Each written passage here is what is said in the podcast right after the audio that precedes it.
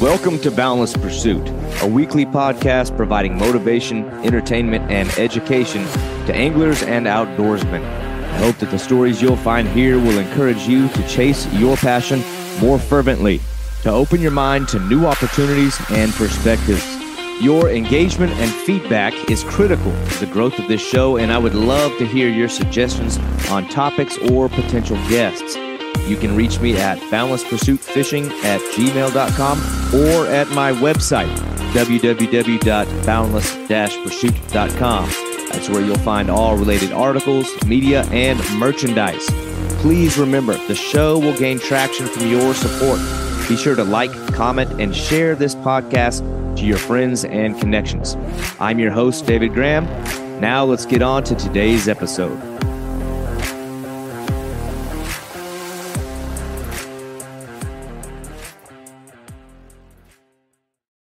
You know, it's no mystery, certainly to those who know me, that the bowfin is my all time favorite species of fish on planet Earth. My history and formation as an angler all draw back directly to that species of fish some 20 plus years ago during a time before there was social media, before there was really a lot of information sharing. And what information sharing there was online was extremely limited with regards to Bowfin And finding other people passionate about Bowfin was very, very difficult, almost impossible. So today, I guess if there's a silver lining in social media, it has really allowed for that kind of streamlined information sharing, the creation of specialty groups specifically catering to those interested in Bowfin, people that have been doing it, people that want to do it. And it is really blowing up and growing in popularity. And I just love to see all the different ways that people are chasing bowfin all over the country, from black waters and swamps down in the deep south, which is what I'm used to, to tidal basins and marshes of the mid Atlantic, all the way up to Quebec, Canada and even people catching them through the ice in the Midwest. And today's guest is especially dialed in and equally captivated on chasing these fish, and he does it largely on the fly. He fly fishes for these things. His name is David Hurley, and he chases bowfin and a whole host of other species on the crystal clear flats of the Great Lakes up in Michigan. So, a fish that's often thought of as being just resigned to dark, tucked away, muddy, and disgusting weedy swamps David is out pursuing these things on wide open, crystal clear, very healthy ecosystems, 100% visibility grass flats on the Great Lakes. And so I find his experience especially interesting. While I do a lot of my fishing for bowfin with, with stationary baits and a little bit lures, he's chasing them on the fly in, in a strictly visual pattern, looking for the fish. Now, this is a fish that, by way of evolution, survived unimaginable odds largely because of its habit of getting into grass, getting into tight places, being otherwise hard to see, hard to find, hard to locate. it, it is a fish that is exceptionally uh, well blended into its surroundings. And so it presents a very unique challenge as a sight angler. And then you throw in the variable of doing it on the fly. And he seems to have mastered it in a really unique location. You know, when I first saw photos of David Hurley chasing these things, I thought he was in the Keys. Gin clear like crystal clear swimming pool level water. A really unique ecosystem to be chasing these fish. And obviously, as an avid bowfin angler myself, we went very heavily into that topic. But David Hurley's also chasing muskie on the fly, these giant freshwater drum. He's chasing common carp, pike, and a whole host of other freshwater fish. He's a very well rounded angler and just a well-rounded talented individual. He's a musician. He's working in the medical field so this is a guy who's eager to serve others.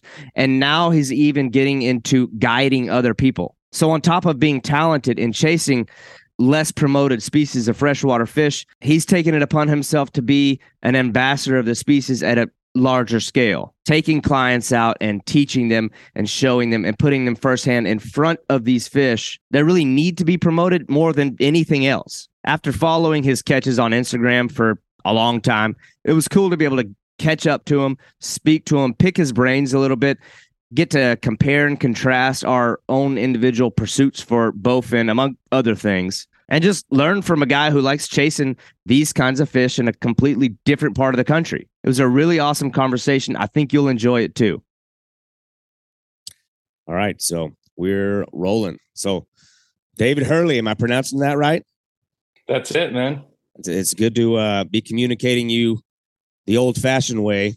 Well, we're still behind a screen, but I can hear you. But man, I've been admiring your fishing for a long time. So I'm, I'm glad to get you on here because you are another bowfin guy like myself. And so I was like, I got this is this is going to be my bowfin guy. I'm not going to even talk about him.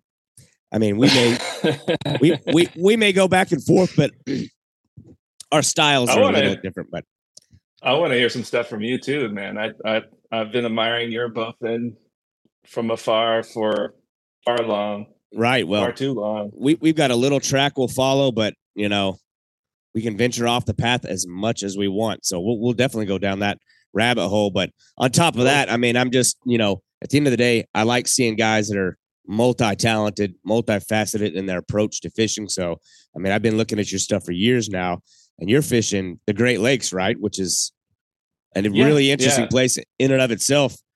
And I, I, you know, I don't know. We'll get into the details about that, but I, have seen your muskie, your pike. Mm-hmm. You're doing the carp thing, uh, freshwater drum, the trout, bowfin. So, I mean, you you've clearly got a hell of a wonderland in your backyard. And but I gotta admit, like the first time I saw your fly fishing stuff for bowfin, I thought you were in Florida because your water's crystal clear. It's like hundred percent visibility. It's got that blue hue to it. But I mean, uh, I don't know. I don't know. Just I mean, if you can take me, I don't know when when you first came across like why bowfin of all the stuff that you have out there to chase. That seems to be the one that you lean into the most. I'm just kind of curious about your stance on the fish.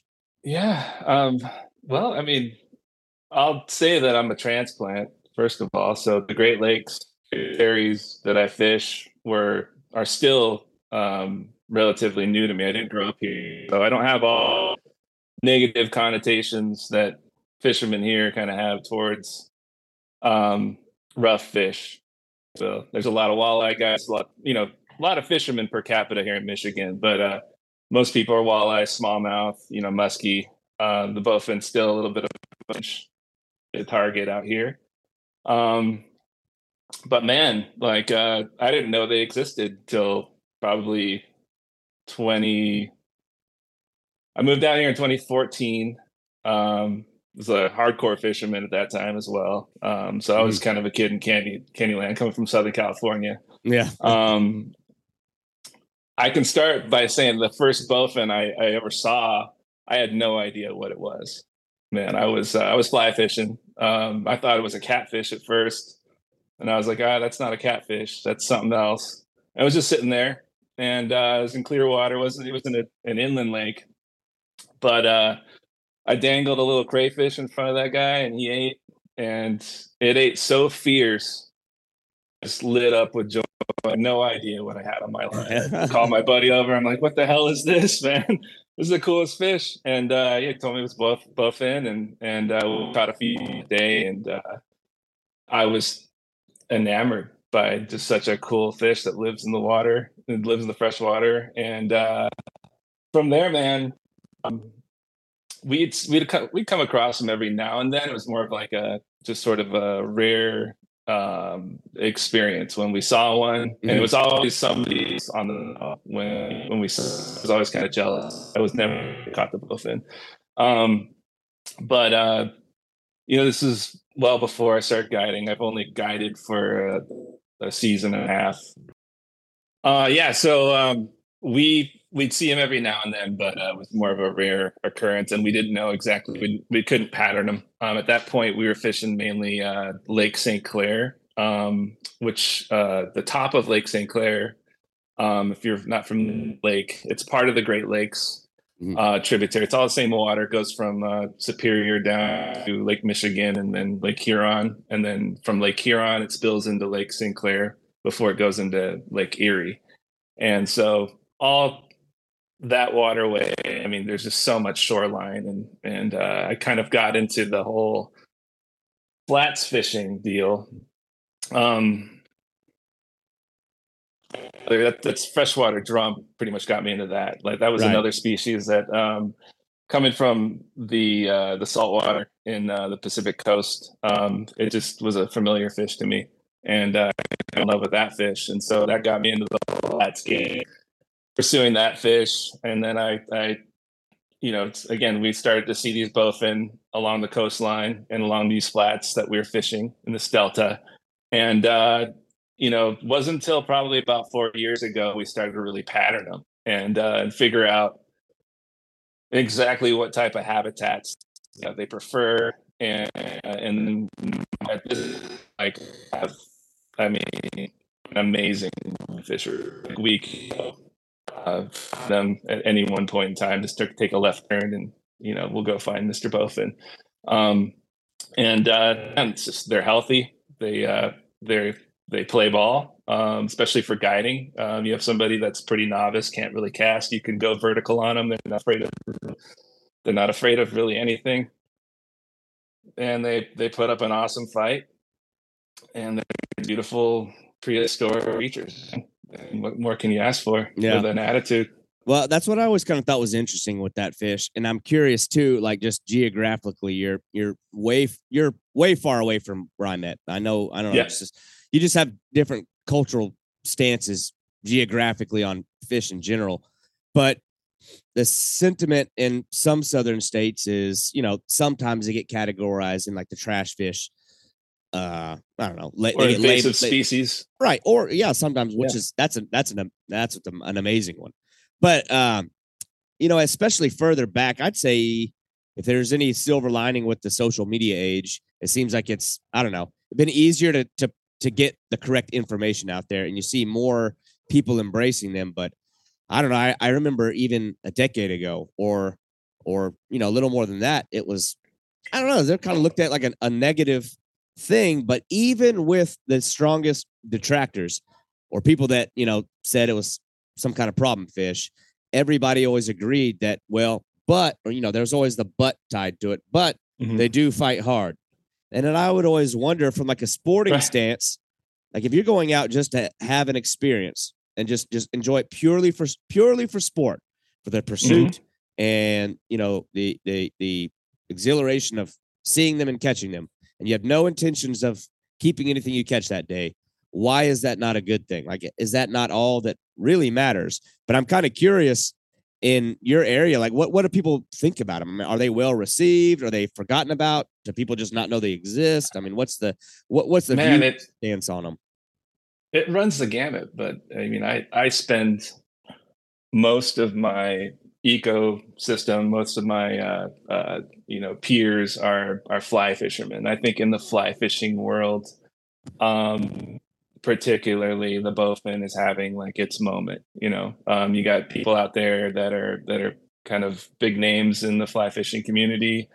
People like blane chocklett that uh that are very vocal about their their you know they're just into bowfin and and they they think that's a species that needs to be uh, appreciated more. Um so within that community um it's a very uh it's kind of one of the coolest fish right now or kind of it's it's, under the it's having its uh, moment in the in the light um but man i mean just the other day uh, i was fishing uh, a spot and, and I saw a bowfin on the shore and I knew exactly like what happened. Someone had caught that fish and, and left it up, you know, on the shore to die. And I, you see that, see people like uh, completely convinced that they're they're a snakehead or they're invasive species. So I think the general public there could be a lot more P for that. Uh, general opinion. Yeah, I think it's I don't know. There's this idea that they're maybe pushing out more desirable species too. I don't know what it really stems from. Uh, people Uh, complain about muskie same way, Yeah, eating all yeah. the walleye in the lake, which is you know it's all. But I've read, seen. Uh, I mean, the science doesn't really support those you know theories. I mean, yeah, they're predators; they eat fish, um, but it, to to what extent? I don't think it, it really has a, ne- a negative impact. Yeah, and, you mentioned uh, uh, Blane Chocklett, and I didn't think about it like that. I I do agree, and I don't really do much fly fishing at all myself. It's something I've Mhm. done. I've even done it for bowfin, but I need to get back into it. But I, I agree. I think the fly guys kind of look at, at everything through. I don't know. There's just more of an appreciation for fine details with that group of guys and appreciation for variety of fish. But um, right along the same route, I mean, guys that you probably know. I know you know. I know you're familiar with Drew, uh, Drew Price over there. And oh man, he's such a great guy. Yeah, Drew Yeah. and I are- yeah, y'all, Yeah, y'all have a very similar approach, even a similar, you know, the same boat, um, Mhm. everything. And I've been Yep. talking to, I've been talk, talking to Drew for a long time. Um, Yeah, Drew's the, actually. Uh, Drew showed me your uh, your Instagram page. Uh, he's like, you should follow this guy. He's he's out there doing some. yeah, cool yeah. He, shit, he- so. he's a, he's a, he's a cool, like just humble guy and another multi-species guy that has a, a special appreciation for both. And then there's another guy um, down in Virginia that I fish with Grant uh, Alvis. I don't know if you've seen any of his stuff. He does a lot of the snakehead stuff, but uh, he's done he's done some good stuff recently with Bowfin, and actually he worked directly with Blane Chocklett, I think, on uh, some article that Blane had done. He was actually on Grant's boat at the time, so you know you got y- y'all up there up north, and you got Grant kind of in the in the middle Mhm. Atlantic Yeah. coastal area. Um, there's a young kid that I've been watching lately. This guy named Ellis Wynn. I think he goes by like Half Moon Fly Fishing or something like that on Instagram. Young guy out of Georgia, and he does a lot of fly fishing from like the Okefenokee Swamp and all that stuff. So it's definitely catching on. But Oh um, yeah. Yeah, it's eh, that's it's kind of funny, you know, when when people start arguing that they, I don't know, outcompete other fish, and you think, okay, well, if you if you took two seconds to look into that species of fish, and you would know how long they've been around, eh, it- Yeah. you'd immediately wonder how everything else was able to evolve in the first place during the already yeah, two like seconds. right? Let's think about this for you know a half But, a second.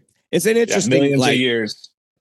It's been Well, around. it's funny that your first impression of them, like you weren't, you didn't have those blinders on because you'd never heard of them before. So I think a lot of people are the same way. Where if your first encounter, like you're not blinded by somebody else's like seed that they planted in your head or preconceived notion But- about.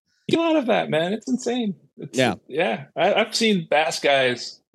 Uh, you know, they're they're doubled over, and so they think they have the bass of a lifetime, and they realize it's a freshwater drum. It's all you hear is curse words, but like right before Yeah. they saw that fish, they they were having the time of their life. Right. And like it's like I wish I could just like erase whatever that is. Like yourself, cut it off. Fish. It fought. It ate your bait. You know, that's cool. Like let it go. You know. Well, It's- interestingly, it's- you know, it, it's, it, what I do kind of like about like social media thing now is you can kind of connect with different people, and you can choose who Mhm. you're going to connect with. I can just block you if I don't like you. I mean, I just, I just won't, I just Mhm. won't look at you.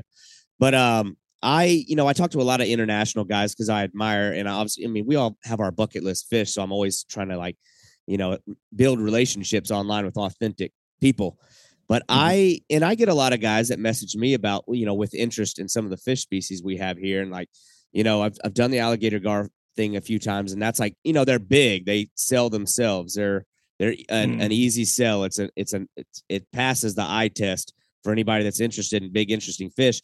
But I like probably within the last couple of years, I've gotten more inquiries or just out of the blue messages or contacts through my website or my Instagram on Bowfin than almost anything else. And I'm like, this is so crazy that I got. It's a lot of the guys, especially in like the southern, uh, you know, Asia area or like the Indochina region, where they're doing a lot of the snakehead stuff, where snakehead culture is Mhm. so big, Mhm. and um, you know, they're they are starting to pick up on these bowfin, and they're going crazy about it. I think it's I I draw parallels to it, like with our native like buffalo species, the European guys who are diehard carp guys. They go Mhm. crazy over the buffalo because of you know the Right. parallels they They have with yeah with, with their fish but um Yeah. it's it's uh i don't know it's i like to see kind of the shift that's taking place um yeah, as far as how great, people man. view 'em. Likewise, a lot of people have reached out to me as well. A lot of people. Uh, Right, well, it's great. I- just to just to go a little bit further on the bowfin thing Mhm. i know you've done some guiding and so now that that side of it i get real interested in the idea that somebody i now i don't know if your clients are paying for that experience or they're just like it's just part of the package that they might encounter but i'm curious like what is your experience like have you had anybody on your boat that's never caught one or never seen one and their first impression with the species was with you. And just I want you to like I don't know. I like to hear those things. So tell me what Oh, that's yeah, been man. like. That's great. Uh, that's uh, that's happened many times, and in fact, I mean, there's nothing that gets me more geeked really than like someone that's excited to you know get a new species, and uh, and you can you can set them up for that experience, but because the boat is such a fish, like you know, to tell somebody like, oh, you're going to dangle your fly in front of this fish, and it's going to like it's not going to seem interested or you know it's gonna it's just going to crush your fly and carry that hook and like uh, get ready for like a battle. Like it's going to be a scrappy battle right at the boat side and like you know they're kind of trying to process how that might like unfold and then when you see it actually unfold exactly like that and you see them light up i mean it's there's nothing better to me like that standing platform and setting them up for that is is something that I look forward to every. I love it. Uh, I a really cool experiences. Uh, people have reached out to me specifically saying they catch a bowfin. Had somebody booked for next year. That's that's all she wants. She wants to get a bowfin. That's a, that's Yeah. a box she wants to check, and uh, it's just cool to know that you can do confidence and like you know the right time of day, the right time of year. Um, you can do it over and over again. I mean, it's it's great. Well, I think um, you know it's an interesting one too because it's a fish that you. I mean, they're very accessible and they're pretty prevalent throughout most of the eastern United States. So it's like, I think t- part of it too, though, is that you know you can catch a bowfin and you know, almost just about anywhere. But where you're doing it, it's got to be part of the allure for people who want to come and travel there and do that with you. Because I don't know of anywhere else. I mean, I, I know we spoke a little bit about it uh, on like Instagram, and you can get similar sort of looks in like some of the springs here in Florida, but most of those are, uh, you know, it's not even legal to fish in. But I can't think of anywhere else where you're fishing them in 100% visibility. Like down where I'm at, there's so much, you know, tannins in the water. It's all Mhm. black water. I mean, the, and the and in the black water, the bowfin turned black. So you got these just black fish and black water laying on a black bottom, and you you just knocked. You could be in, you know, 12 inches of water and and not know that they're there. But um, Mhm. just where you're doing it is so awesome to me. Like I would literally come from Florida all the way up to where you're at to experience catching a fish that I've caught thousands of just just to be able to do it where you're doing it at. So that's awesome. Man. But I'm kind of curious though, like your your approach like i you know your approach is what's interesting to me because you know i've caught a lot of them but i don't Mhm. ever want to get like set in my way I, I- they still seem to kind of do something different almost every time but like i just am curious like your approach as a fly angler who's who's fishing you know you're throwing something artificial in front of them i'm doing it the easy way and putting a bloody chunk of stinky meat in front of their face it's a little Yeah. bit little bit of an easier game but like when you gear up for a day to go chase bowfin, like what are you looking for? Like where where like what water features are you trying to find? Um, like what what pattern of movement or style of fly? Just just like for the for the interested fly angler that knows that he's got bowfin nearby, what advice would you Mhm. give somebody? Yeah. Um, you're looking for the marshy water. I mean, I do a lot of Google Map, uh, kind of, uh, you know, trying to snipe spots. I look for, you know, coast areas of the coastline that I that I uh, are is worth ex- exploring. And uh, when you're looking at Google Maps, I mean, that's kind of my most, uh, approach always when I'm searching new water. I'm looking for dark water. I'm looking for marshy water. Um, and usually, what that means uh, is that water's going to warm up a little quicker in the spring, um, and uh, that's tend that tends to be um, an area that'll keep those bowfin um, as that marshland begins to get more vegetation, stuff like that. The bowfin will stay there. They don't really move too much, but I found that um, as we've been patterning learning the ones in Lake St. Clair specifically, because that lake is almost like a, a river, like the water's flowing through it. And there's lots of where I fish, especially in the Delta, you'll find some of the bigger bowfin are holding on uh, on kind of marshy uh, lily pad uh, pencil reed uh, flats that are adjacent to like a deeper channel. There's deeper water nearby.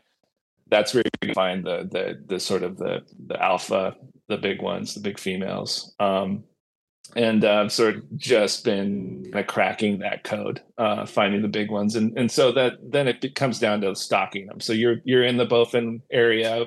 I happen to have a skiff that can get into four inches of water, so it's it's really nice to just not worry. Um, uh, you know, you can go virtually anywhere with this boat, um, and uh, and you have the the pole. Um, your approach. I mean, I always try to be quiet. Uh, I try I try to you know, you know that's a skill set in its own. Uh, you know, mm-hmm. getting into this, this water, you can spook fish pretty easily, but with the bowfin in particularly, um, in particular, they uh, they tend to be more curious. Um, they'll actually hear you coming, and uh, a boat wouldn't have noticed will show itself. And at that point, you know, if you're not moving too fast, um, kind of slow down, and uh, you have a nice little window of that fish being curious and not having a fight or flight response. And uh, all you got to do is uh, get that down. And uh, what most fly anglers actually struggle with, which is kind of uh, interesting, is uh, everybody picks up a fly rod and and everybody wants to learn how to cast and that's a huge part of being a fly fisherman is your cast. It's that's 100% what your game is in most uh, scenarios. If you can't catch you're going to be able to catch a fish. Yeah. But what people don't realize it could be an amazing fly fisherman and have no short game like the idea of catching a fish that's closer to you than your nine foot rod, the tip of your nine foot rod. That sets up a whole conundrum for people right off the bat. And then this to go ahead and set like a vertical uh, hook set because the rods are so parabolic, they don't have that torque that most rods have. So your hook set's nothing like a straight vertical hook set on a on a fish with a hard mouth. I mean, it's it's really hard to to get that dialed in. So right that whole thing like I, that's kind of stuff i go over with my clients like how to how to do it how to strip set into them um how to fight them keep them you know uh, keep their head below the water once they get their head out and they're shaking that's when they usually shake the hook mm-hmm. um so that type of battle um and that sort of thing but you know we we can also set up the shot where you can cast to them. So we, you know, we have the luxury of having a expansive flat, especially more so in the spring when the vegetation isn't so thick. In some of the bowfin flats, you can get some uh, good long shots at them and drag a fly in front of them, and they act just like a bass. I mean, they'll they'll swim up and crush a fly. They'll they'll crush a top water. Um, we've sight fished top water to them. I don't do it as much as I I really want to or should. I feel like that's something that I'm into this year a little bit more is uh, is committing to some top water for these mm-hmm. fish. Try to get them to come up. Um, so yeah, multiple ways we can approach them.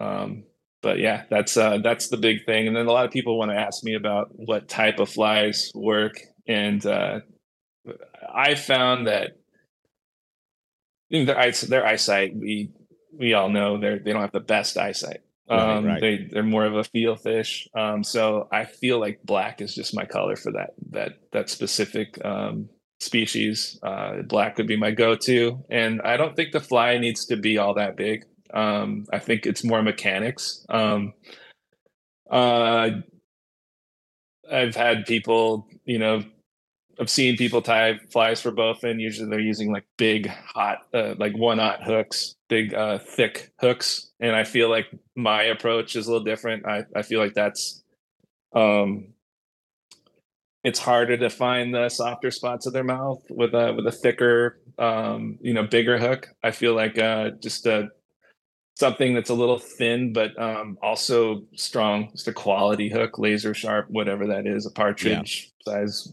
four um, is plenty.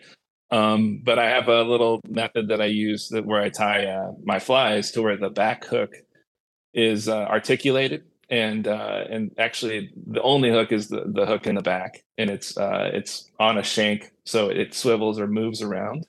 And um, I found that that particular pattern keeps them buttoned a little bit better in my experience because that hook is able to find the softer part of their mouth. Um, and uh, and that's been something I've been kind of experimenting with now for a couple seasons. And you know, my hookup uh, to to fish to net uh, ratio has been uh, dramatically improved. Yeah, nice. I I wonder if that probably serves some benefit too. To like, I mean, as you know, you know they don't really play as much the power game where they're like bulldogging with just raw strength. It's more just the utter chaos that that Mm, they do when mhm. they're fighting. So I know sometimes my problem has been like even with with with bait fishing, there's still some parallels. I think even in the way that we think is, um, uh, you know, I see people that use really big hooks down here to catch them the same way. I use very small, like a size Mhm. one bait holder hook, really small hooks. Uh, for it, they just work better for me. I, have never had an issue with them. I have an issue with the hook point bending, like the tip of the hook. Yeah. Not oh yeah, so much like that the, the shank bending out. So I've downsized my hooks a lot. Even the biggest ones I catch, I catch on fairly small uh, hooks. But the curiosity thing. That's one good to hear that. yeah, well, that Yeah. that kind of made me. Uh, and then as far as like you know the the way that they go crazy, I had similar issues. Like you know when I very first started fishing for them, I mean I was a kid, I didn't know what the hell I was doing, but I was using steel leaders. I was going way over the top. Yeah. And all they got, yeah. they got teeth. They got teeth. You got to have steel leaders. Mhm. But it's not a pliable.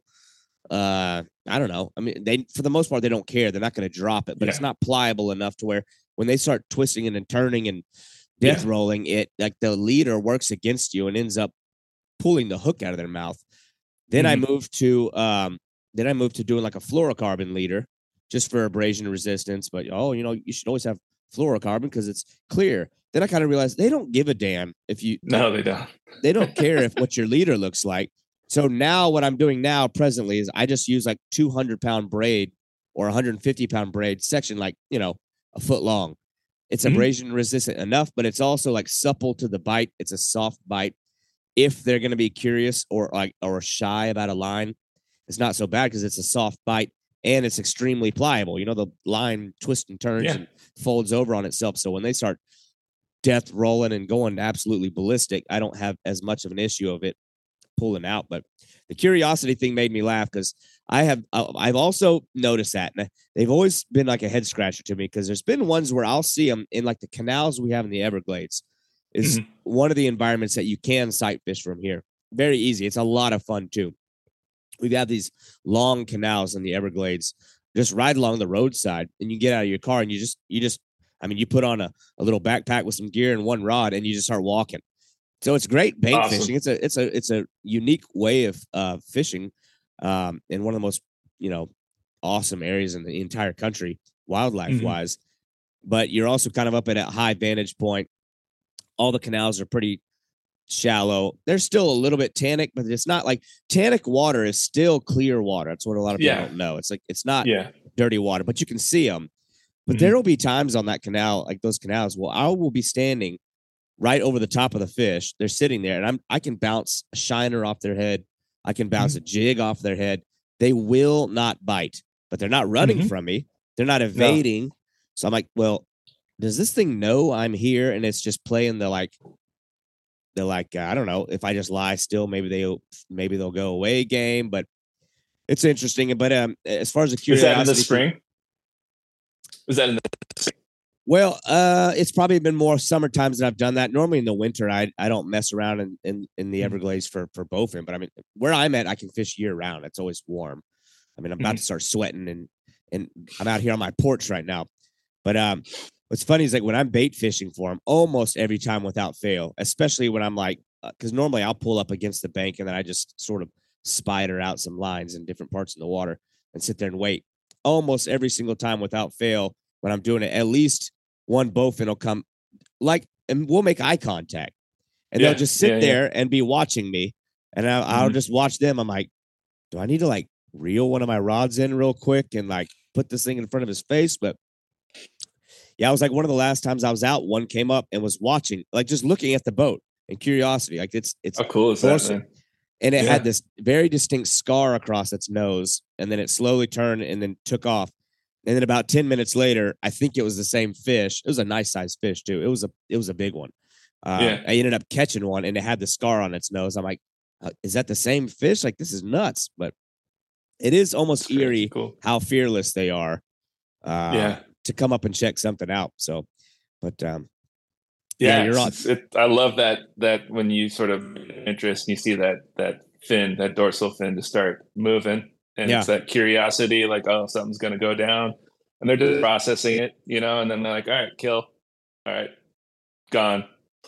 Yeah, that's I guess that's a good point too. Is that that does seem like to be like the the I don't know the indicator that they're going to bite. But the ones that I'm talking about in the Everglades, you would see no fin moving. It's just Mhm. just completely inanimate. But yeah, once that fin gets going, you kind of know it. Oh, okay, they're. I've seen them up. like that. I've seen the males get like that in the spring uh, when they're kind of getting ready to to you know to start guarding the the babies. Um, Mm. You'll find them kind of lockjaw, and obviously if they're with a bunch of uh, you know baby bowfin, uh, what do you call a baby with uh, baby bowfin? just a fry ball, like you know, a fry yeah. ball. Yeah, yeah, yeah. Um, super cool to see. Yeah. but you know we leave those guys alone. Obviously. Yeah, I don't, I don't mess. Well, I re- you know I only want to catch the female ones. Any at this stage, I'm, oh I'm yeah, all about yeah. I'm all about the big the big ones. But uh, I don't know the, the males. few, the males like, kind really of lit up ones. the males kind of oh yeah well now that's another thing too i'm really envy like we are both in and you probably saw the recent news about now they've kind of you Yeah. know, identified two separate species i Right. had been saying for years because I, I used to fish them in um northwest Ark- or uh, southwest arkansas where it's more i think it's the same like variant you've got um whatever it is amia ocelicata or something like that i can't even pronounce it Yeah. Right. and and you know we'd get the same fired up like flared up neon green like wildly colored males and then we moved to south carolina and georgia and florida and you just you do not see even at peak spawn nothing you will not see Oh, man. males yeah it's it's kind of a letdown Do they Like, you have the spot on the tail? Do they have They the, do- Like the they do have the- okay. they do have the spot but and you, sometimes you'll see like like very faint green in like the, the pec fins but beyond that it's just nothing so i'm like ah you know we just kind of have the gnarly like stumpy black ones or like dark ones right. but uh i'm kind of Mhm. jealous of of the the color variations you get to enjoy and then i've seen that you it, i'm really jealous that you've caught the uh the uh melanistic ones that, that's gnarly Yeah, man, those are cool. Yeah, That's we got a few locals that, that you know they they show up every year. Um, I actually one of the coolest bowfin I ever got was uh, I don't think it was a full albino because it had uh, its eyes were dark, but it was a uh, hypomelanistic or I don't know hypo. Um, so it was it was basically an albino. White. Um, that was one of the coolest fish. Oh, yeah, I Um, don't remember what they, the pet the term for that. It's like leucistic or something, or those are like the gold ones. I don't remember, but yeah, Yeah, yeah, whatever it was, that that it was uh it was definitely uh it was like a white bowfin that. It was it was pretty pretty freaking cool. Yeah, Um that- that was uh out of Lake Huron and we have a kind of a, a another little flat out there that that produces tons of them. Um but not not in the size that we get out of Lake St. Clair, but still like makes for a really cool bowfin expedition. We go out probably once or twice a year now and uh and just go for bowfin out there and have a blast. right. Well, that's awesome. I uh I don't know. I could sit here and talk bowfin the entire time, but I don't want to short sell it, the people that are listening on like what your diverse like uh, fishery is like because you know I don't even know what to tackle next time. I know you do the muskie thing as well, muskie on the fly. I, I'm interested in that one because it's it's one that I've yet to catch. It's one I really want to catch, but uh, you're doing the muskie on, and then on top of doing something that's already really difficult, you're making it more difficult by going after them on the fly. I mean, are you are you chasing them in the same areas you're chasing the bowfin, or is this like you know a totally different game, or like what is that like? Oh man, it's stupid. It's what it is. It's just plain stupidity. Um, fly fishing is. I mean, it's you're at a disadvantage a lot of times. There are times when fly fishermen like have the advantage um, with just if the fish are feeding on something that's light and small. Sometimes you can have the advantage of casting something that's translucent and doesn't have any weight to it, and really, you know, uh, outfish the gear guys. But uh, muskie fishing that's it's anything but it's uh, more of a just a pursuit that uh, if you're like me and you're like a lot of people out there you sort of um, find it in the world of fly fishing and realize it's kind of a cool thing to do um, so there's a lot of uh, you know novelty to catching a a muskie in general, but a muskie on a fly rod is is super cool. You're it's a very tactile thing, fly fishing. You've done it enough to know that you have the rod and you know you're holding the line. So every move fish makes, it's very tactile and, and just to, to to experience that with a fish as cool as a muskie is just kind of an intimate thing. Um man, it messes up your body. It's there's no, yeah. I mean, there's a lot. It's come a long way in terms of the gear um, in terms of the fly design, um, the lines that we cast now are. I, it's never been a better time to get into must fly. There's a lot of even companies. Uh, I, I, TFO is my company. That's what I, that's what I'm endorsed by. Um, so they, I mean, they they have a pretty cheap uh, way of getting into that um, musky sport by getting you know their BC Big Fly rod. It's you know entry level, five hundred dollars, and you have yourself a, a, really good musky stick um, to to fish. But whereas before, you know, you would have to buy buy something a little bit more expensive, and it's kind of a commitment. Uh, but it does go a long way to have the, the right gear when you're going to be doing it. Um, and that's kind of what I waited for. I uh, I was good. I was was okay on the muskie. I, I, did it. I, I went out with a guide and I caught a nice, a real big muskie, 49 inch muskie. I got real lucky. Mm. Um, my first real Lake St. Clair muskie was with a guide. Um, went super far out to Canada side and uh, and uh, caught that thing, and it was a cool box to check.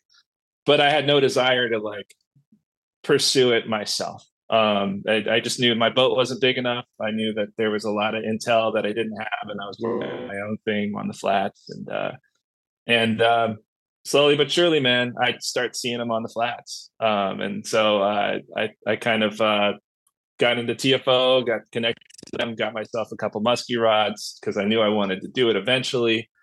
And so I started carrying musky rods on the boat.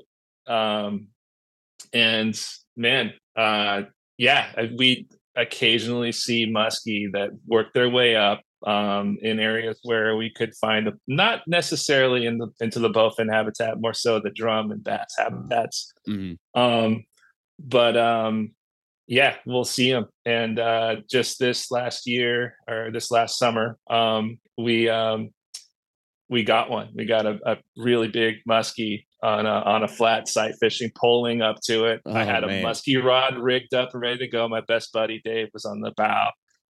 I was like, dude, put down your rod, grab that muskie rod, and fuck, just hold on, man. And I pulled it to this fish, and uh, it ate twice. Um, so, I mean, talk about apex predator, right? Uh, that's a good thing with the the uh, bowfin too. If you if you set the hook and the hook comes out, um, these fish you know typically will eat again. Uh, muskie yeah. are are less so like that, but this this particular muskie uh, uh, ate twice, and he was able to get it in. The first one he hooked it, and it somehow came unbuttoned.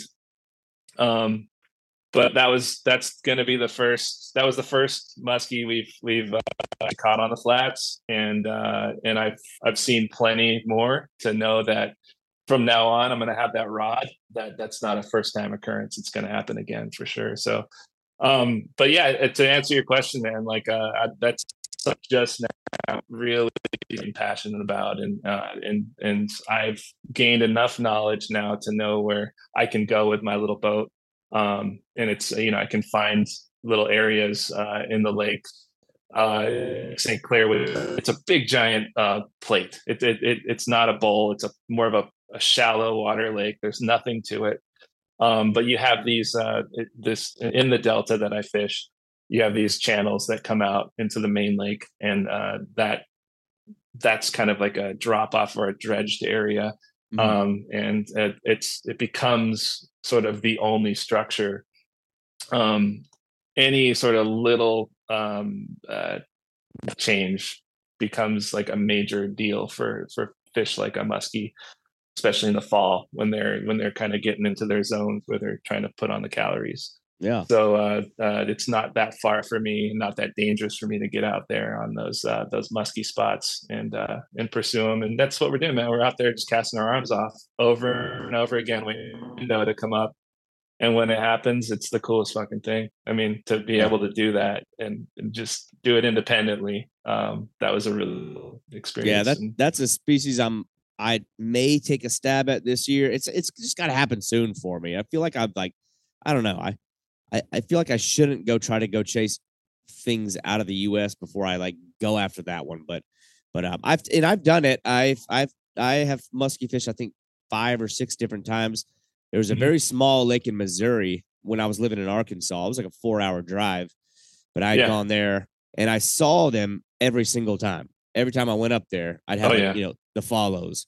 Or there was Oh, one yeah. time I was fumbling around like re rigging, and I was like, you know, my I was in a little John boat in a you know like in, in a fallen tree, just kind of sitting against the like exposed tree limbs, and I look up and I just there's just one swimming by the boat.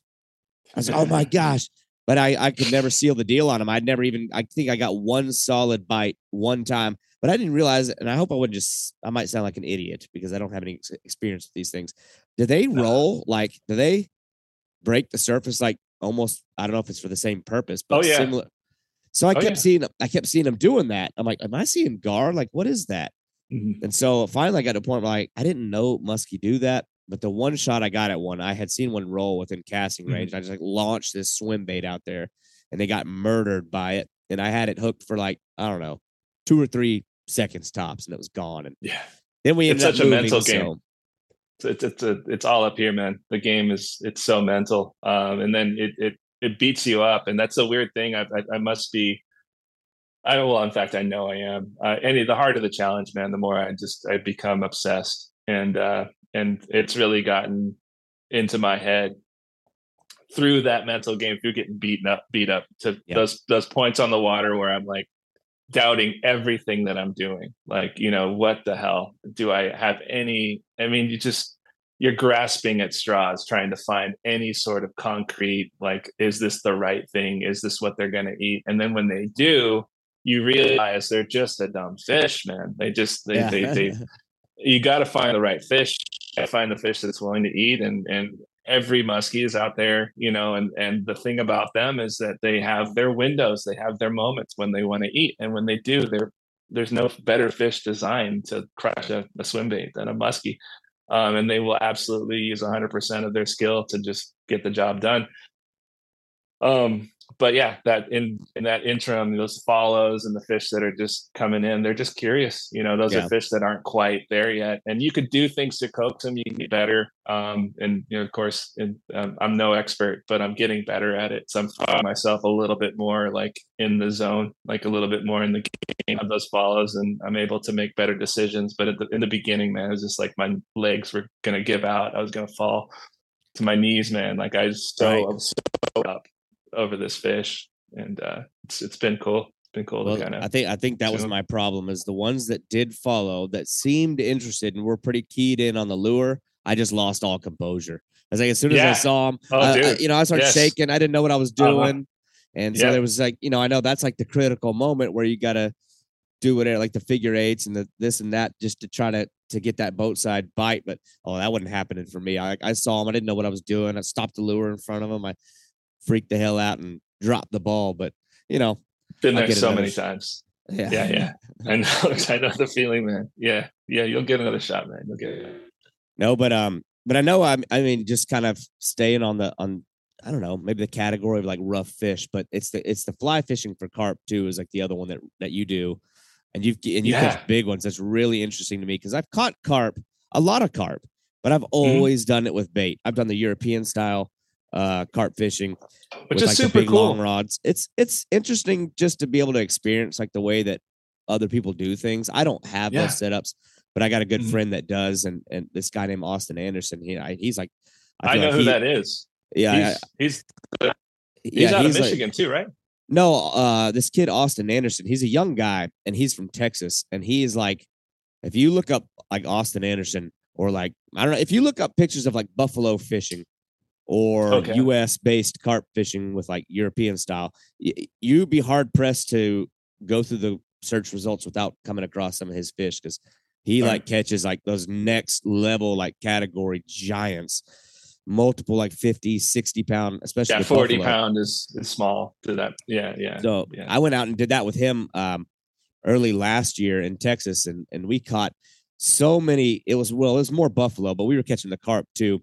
Mhm. But uh, we caught so many buffalo, and and we had tallied like you know the size of these fish, and like of all the ones we got, it was like well over a dozen fish, and the Mhm. average fish was over forty pounds. But but we got one that was over fifty, and one that was over sixty, and these are just these obnoxious fish. But he does the fly fishing for carp uh, as well, but.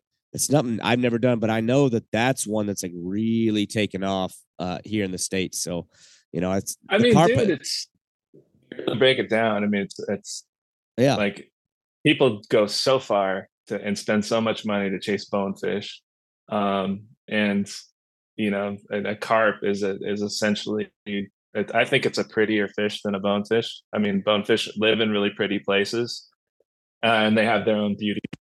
Um, but I mean, a carp, um, it fights all the same. It's it's harder to catch. They're a little they're smarter. You know, they're they take a little bit more skill, but they also live in, in the Great Lakes, man. And uh, and and when you're on a flat on the Great Lakes, man, especially like Michigan, um, you might as well be in the Keys or uh, or else tropical. I mean, it's just gorgeous. Um, so they're they're not all ugly little uh, back ponds and you know marsh areas. They're they're Right.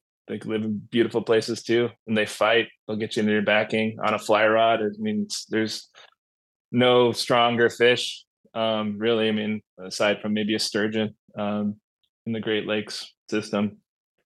Yeah, they're definitely a powerhouse. And I even like I, I love our native buffalo, but the carp are just significantly more, my experience with them, much more powerful, like uh, superior in probably every way.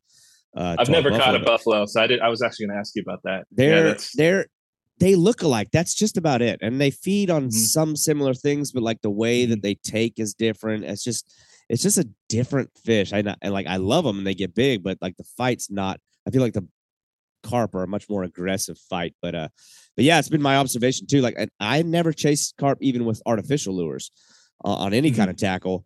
But I mean, I encounter them all the time when I'm going after other things. Not anymore. They, there's like no common carp where I'm at in Florida. Um, Mhm. But like in South Carolina on Lake Moultrie, you had a lot of a lot of uh, common carp. In the areas I fished in Texas, is the same thing. And it was like Yeah. they just seem like a really spooky fish too. Like they're much more Oh, yeah. cautious. They're very keenly aware that you're there. You can't Mhm. really like it's a harder fish to sneak up on.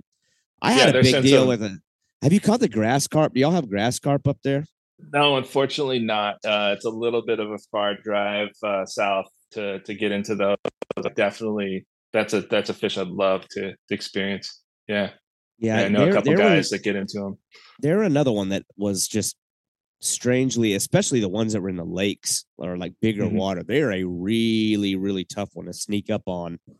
And I actually, it was like, it was almost like I think I can see why some people have problems with them because I'd be out, you know, you know, fishing on the flats of Lake Moultrie in, in South Carolina. And if you come across like a, you know, a pad field or a grassy flat that's got a bunch of grass carp in it, I mean, if you like drop your pin on the bottom of the boat, you can look up Got and it. see a 100 Mhm. yards worth of like just whales kicking up a wake, like Yeah. blasting everything in their path. And you pretty much blow out the entire flat. Like, oh my gosh, they're really that spooky. But um, but they also You know, it's giants. So another crazy thing sort of developed uh, this this last year, this last summer. Um, so we've got amazing carp fishery in, in Michigan, and uh, and for a long time, you know, occasionally I mean, we we we'd always take a cast at them from the the towee from the boat. Um, and uh, every now and then you'd just get this happy carp that wasn't paying attention and it would eat the fly. Um, but for the most part, if you're in a boat, um, they they have such a good uh, sense of the, the the water pressure, so they they sense that boat coming. Whereas other fish, maybe you know, they might start acting a little funny, but uh, they're not going to like full uh, panic mode. Uh, carp usually, when the towee gets in the range of a cast, they know you're there. Um, and so that wasn't really a game that I really figured was worth truly developing um, until I heard a podcast. Uh, this guy Luke Jenner, um, he's uh, got a flats uh, guide uh, um, service out of uh, Wisconsin, I believe, and he was talking about how he guides carp out of his towee, and, uh, and you know he finds water that's not so and he, he uses that to his advantage. So you can get in shallow mm. water and and kind of use the protection of the water, um, and and obviously it takes a lot of skill to get close to him. But a lot of his game is is just straight vertical dapping for him, and it just kind of reset my brain it was it was the the reset I needed to to really take another look at it and uh and so this last spring we uh we found water um, and uh man got into a ton of carp off the boat which is really nice. Um so that's a that's a new fishery to me and I'm just really excited to sort of cultivate that. Um so that those that's part of Lake Erie that we were on. And uh we were getting some big Great Lakes carp um in water that's you know a foot and a half deep um, and just certain areas where they all come to to pre-spawn. Um, so we got into that which kind of upped my confidence to try it on lake st clair and i started changing my you know just my approach where i was going ridiculously slow um, using you know as much stealth as i could um, down to the clothes that i wore like full camo um, and really just taking every precaution I could. And uh, I discovered that they aren't uh, impossible. And uh, we we got in some really nice home water fish. And the cool thing about the the delta that I'm fishing, one of the coolest things is uh, you're not competing with anybody. There's nobody else there. Yeah. And if there is, it's you know a bow hunter, and they're like scaring all the carp away before they even get a shot at them. Um, so that's occasionally you see that, but uh, nobody else doing what I'm doing out there, and uh, so it's it, you have these carp that are just massive. They're beautiful. They're untouched in clear water, and uh, we just I can cuts crack or made some major advantages at uh, at actually you know pursuing those fish, um, which has been it's been really cool. It's nice to, to progress at what you do. You know, like yeah, yeah, that's an interesting one. I, I mean, I know for the longest time people just thought of them as being some fish that kicks up mud and and and moles around on the bottom, just vacuuming up random crap. But I mean, I learned a lot when I went out with with Austin Anderson, and because he's actually the interesting thing about that guy is his like his dynamic as an angler or like the spectrum that he operates on. If he's not doing the Euro style like carp fishing thing with setting up bait and being out there on rods on pods, he's like a competitive bass angler. I'm like, that's interesting because he's like so far on the opposite end. I mean, he's die hard, like fishing tournaments, all that stuff. But then the other end, he's so he kind of operates from that mind frame of like hunting the fish and learning the patterns.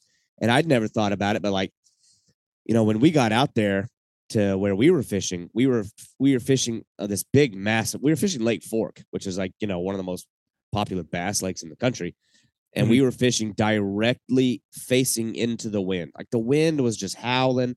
There was waves lapping up on the shore. We're getting wet. There's mist all over us. I'm like, this sucks. Like this is terrible. like this is a horrible spot.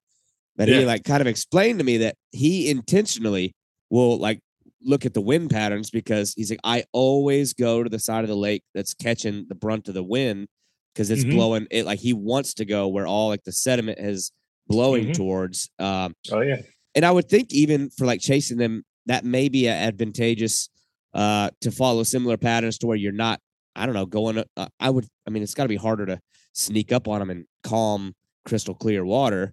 Maybe there's something to chasing those wind patterns and going to the more wind blown parts of the lake that have been muddied up a little bit more. Uh, who knows? But it's yeah. It's, I mean, for for a lake like you know when you're fishing from shore and uh yeah that's that's that's what, where all the food's going to be right that's that's kind of that makes a lot of sense all the sediment all the food and the fish kind of follow suit um we had a really cool uh, uh lake back home in california that had a, a locust like hatch of uh yellow mm. hoppers and uh that was exactly it man wherever the wind was blowing you go to that. Um, actually, no, you would uh, you go to the opposite side of when it's blowing, not because that's where I mean, if uh, if you were to walk along the shoreline, you could basically kick up a bunch of uh, grasshopper because the wind's blowing onto the the water, you could basically chum grasshoppers on the water just by taking a little stroll along the shoreline and then minutes just no. And they just kind of just calooping all these uh Oh, these yeah. little yellow grasshoppers and then you just throw in light tackle fly lines man it was a blast. Uh but yeah just uh crazy amounts of approaches to these fish um where you know in my scenario it is just all about stealth. It's all about just not running into the fish's house just going as slow as you can.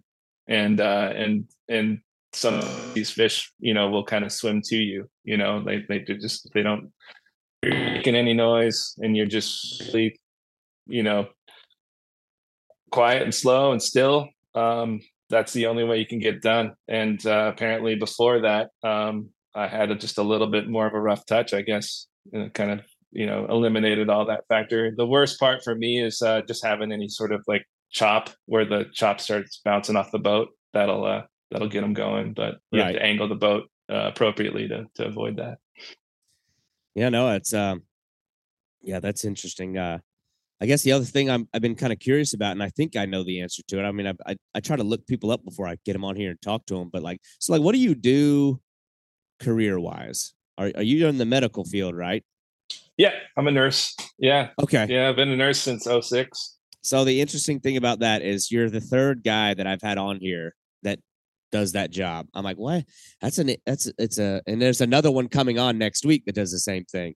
I'm like, what is there No something to this? Like, Hmm. um, and so I and I haven't done that, but I got a deep appreciation for the people that do. But I've done some time in law enforcement, so it's like understanding oh yeah the stresses of the job or you know being a first responder or basically you know the the guy that i talked to most recently is this guy named andrew bunker um, and he fishes out of like northern ontario and but he flies up to uh, these like small remote inuit villages way way up there in like the arctic so he Yeah. flies into these places and just does medical work and it, it what he described almost sounds more like a tour of duty than anything because he's going up there and you know i think of these people inuits that live in the harshest environment you can imagine in the arctic and it, it's for the most part and if when you look at these places he's got these phenomenal photos.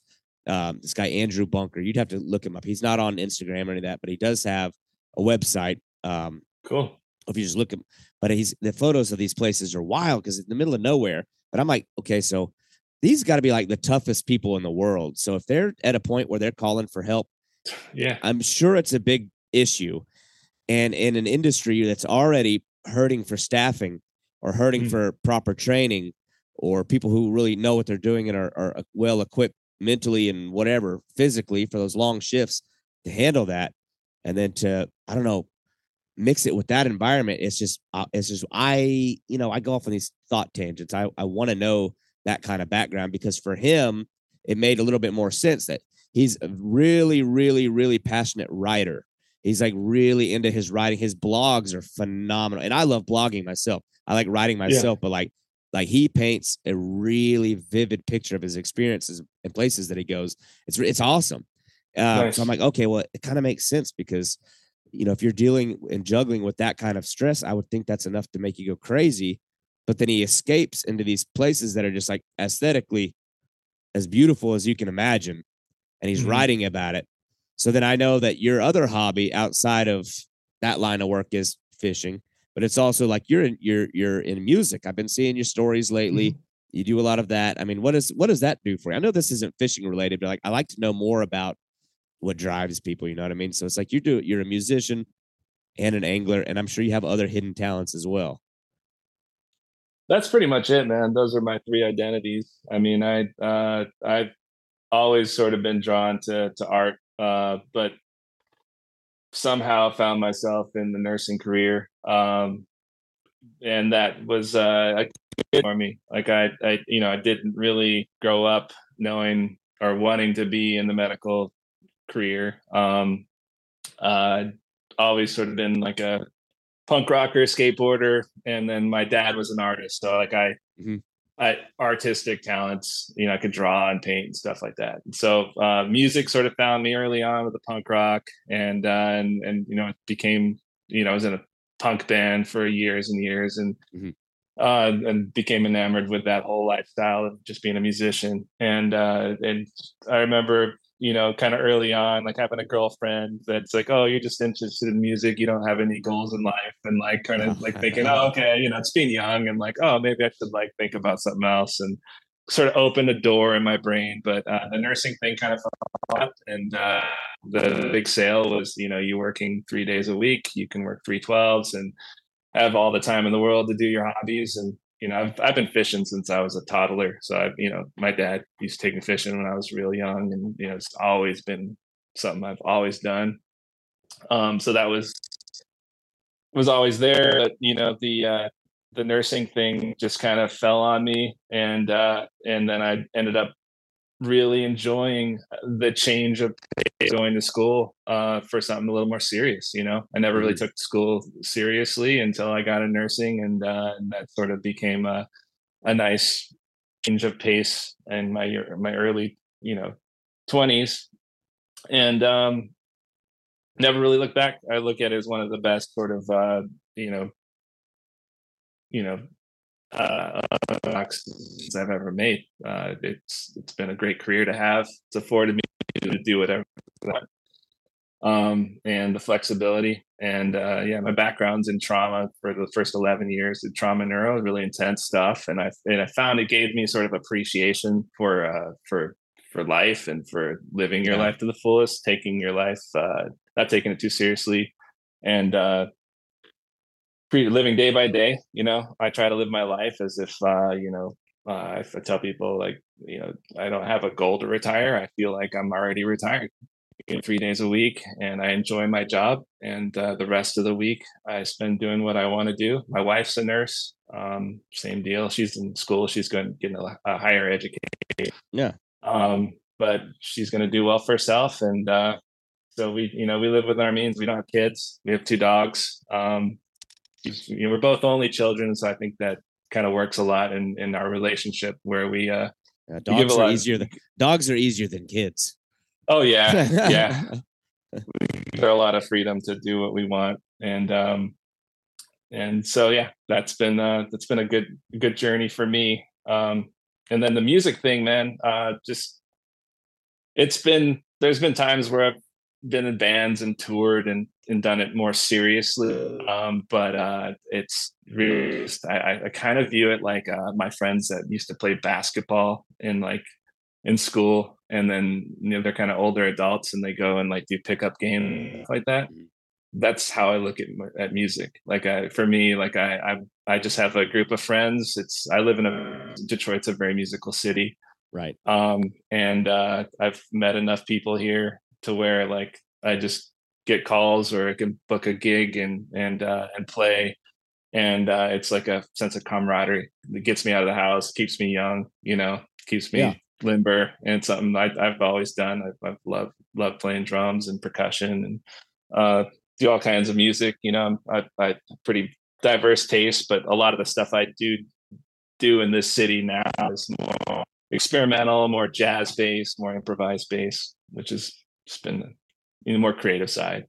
It's been No, fun. that's that's cool. Um, and then I mean the the kind of work that you're doing is um, obviously noble and meaningful. I mean, I, and I did the law enforcement thing for a while, and and I admit I I got out of it after a few years. Just I felt like I needed, I don't know, a little bit more. I did have kids, you know what I mean. I got got to Mhm, a point where it's mhm. all right. Well, may need to look at something that's a little more reward, a little less personal risk. Uh, you know, Oh yeah. get hurt in it. But I, you know, and like many former law enforcement officers, you go through a period of struggling with like, well, you know, I had a job where I might be able to save somebody, or I might be able to make like a, an, an impact on somebody's life. And uh, you know, I went through a period where that was kind of like a big downer for me. But uh, I Mm. think I'm beyond that now. But uh, but anyway, yeah, it's it's it's good too that like you can supplement that income with something that you enjoy. I've always kind of thought of that like you know, got the guiding thing. I'm like, "Ah, you know, I, I could do that, but I don't know if I could like do that strictly. I don't know if like I could do it in such a way that that is the way that I like me providing for my family it require like hinges upon me being successful in that.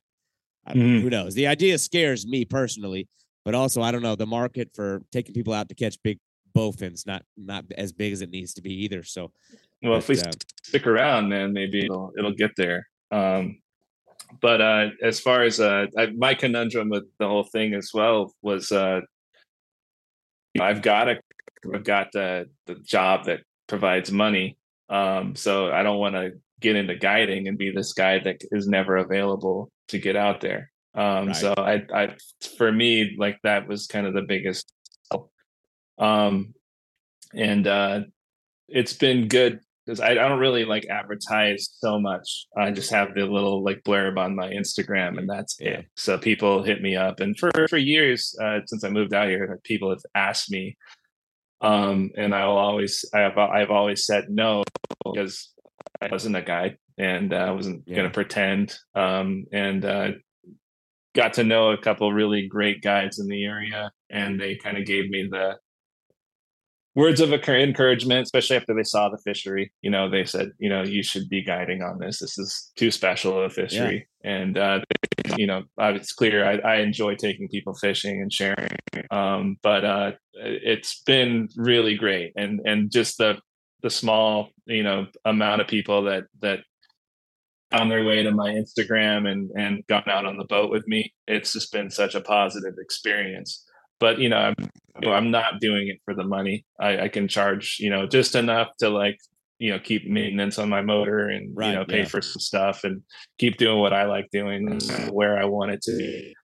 Um, but I do find myself kind of daydreaming sometimes. You know, I really enjoy it. You Yeah. know, so it's it's it'd be interesting to do it full time, or you know, I'm kind of envious of that lifestyle to a certain degree. Yeah, no, it's it's it's awesome, and I and I like that, and that's been kind of a common theme on the people that I've picked to have on here. Is I think it's easy to want to do all this stuff like and keep it all for yourself, or like what you hope to get out of the experience is all self-serving. Yeah, build- right. I want I want to build Mhm. my social media. I want to build my Mhm. name. I want to build Mhm. my whatever.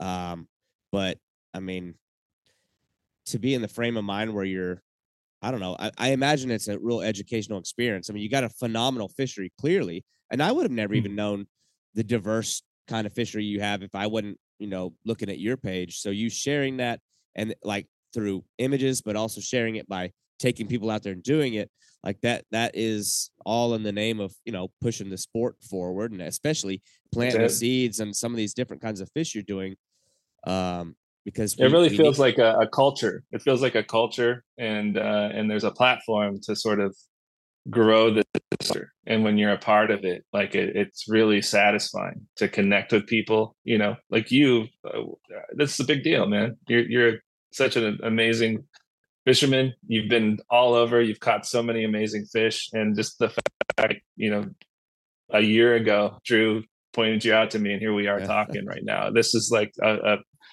a cataclysm of you know of of what is available available to us right now and, and Yeah. through this social media experiment like it's, right it's and and and i appreciate that and i also know i mean that a big motivation behind doing this and believe it or not this is way outside my comfort zone i'm a very extremely introverted person in my personal life likewise man Uh, I just I don't I I do not go out of my way to meet new people and I know that I Mhm. should but it's like I get home from a week of work and you know my wife may say oh I you know met such and such in the neighborhood and her husband fishes and I'm like I don't want to meet him and I don't know why it's not a it's not a it's a character flaw oh my but, god yeah but but at I- the same time so I- yeah it's like you you know you meet these people on the internet which sounds kind of I don't know Mhm. cliche, but there's guys that I've known for years since I was a kid on the internet, but we've never spoken a word.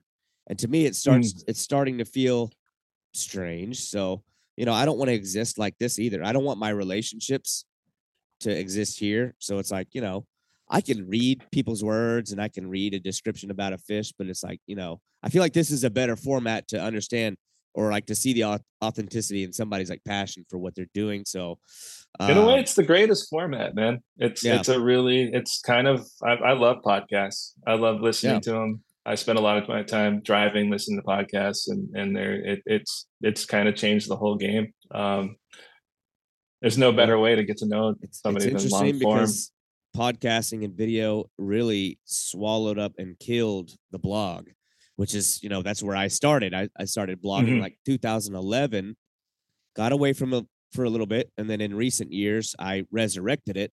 And yeah, I will always write about what I like to do. It's just something I need to do. But people just don't want to read anymore. They they don't. They'd rather read a short, I don't know, tweet or Yeah. you know a- Yeah. a, a, a caption on a fish picture that's completely unrelated to the fish itself and uh, Mm-hmm. so i'm like well you know what i need to evolve you know because my whole thing is like i want to share an experience i want to teach people about i don't know different kinds of fish and if this is the most efficient way to do that then maybe i'll cannonball into it because i know some really awesome guys like people that people need to know about so Yeah. that's where I'm going with it. Um, but man, I, I really appreciate having you on here. I know we're winding down a little bit. We've talked a lot Mhm. about your like your your guiding and your page, but I haven't uh, you know, shame on me, I haven't mentioned it at all. Like if somebody wanted to find these photos of the fishing that you're doing, or maybe even send an inquiry about, you know, maybe they've listened to this, heaven forbid they've listened and decided and decided, man, that, that's pretty awesome what he's doing up there. I, I actually live pretty close to where he's at. Maybe I'd want to link up with this guy and, and go do a trip. Like, how can people find you? Uh, it's basically Instagram, man. Uh, David Hurl, Dave, or it's Dave H U R L at uh, at Instagram. That's Yeah. awesome. Well, I encourage people to go look because it's uh, you know, we harped on the bowfin a lot for my own uh my own personal like need to hear about it. But if y'all go and check him out, Dave Hurl on Instagram, uh Mhm. y- you're not gonna be let down. It's it's on top of uh, an array of really cool fish. It's it's it's in a really cool area. And that boat that you have, I had never. I mean, I've seen Gheenoes, uh, but but the towee boat that's pretty cool. I like "Oh, maybe I will maybe I'll look into getting one of those things. But uh, but yeah, They're man. badass. They're badass. Those gifts, man. Love them.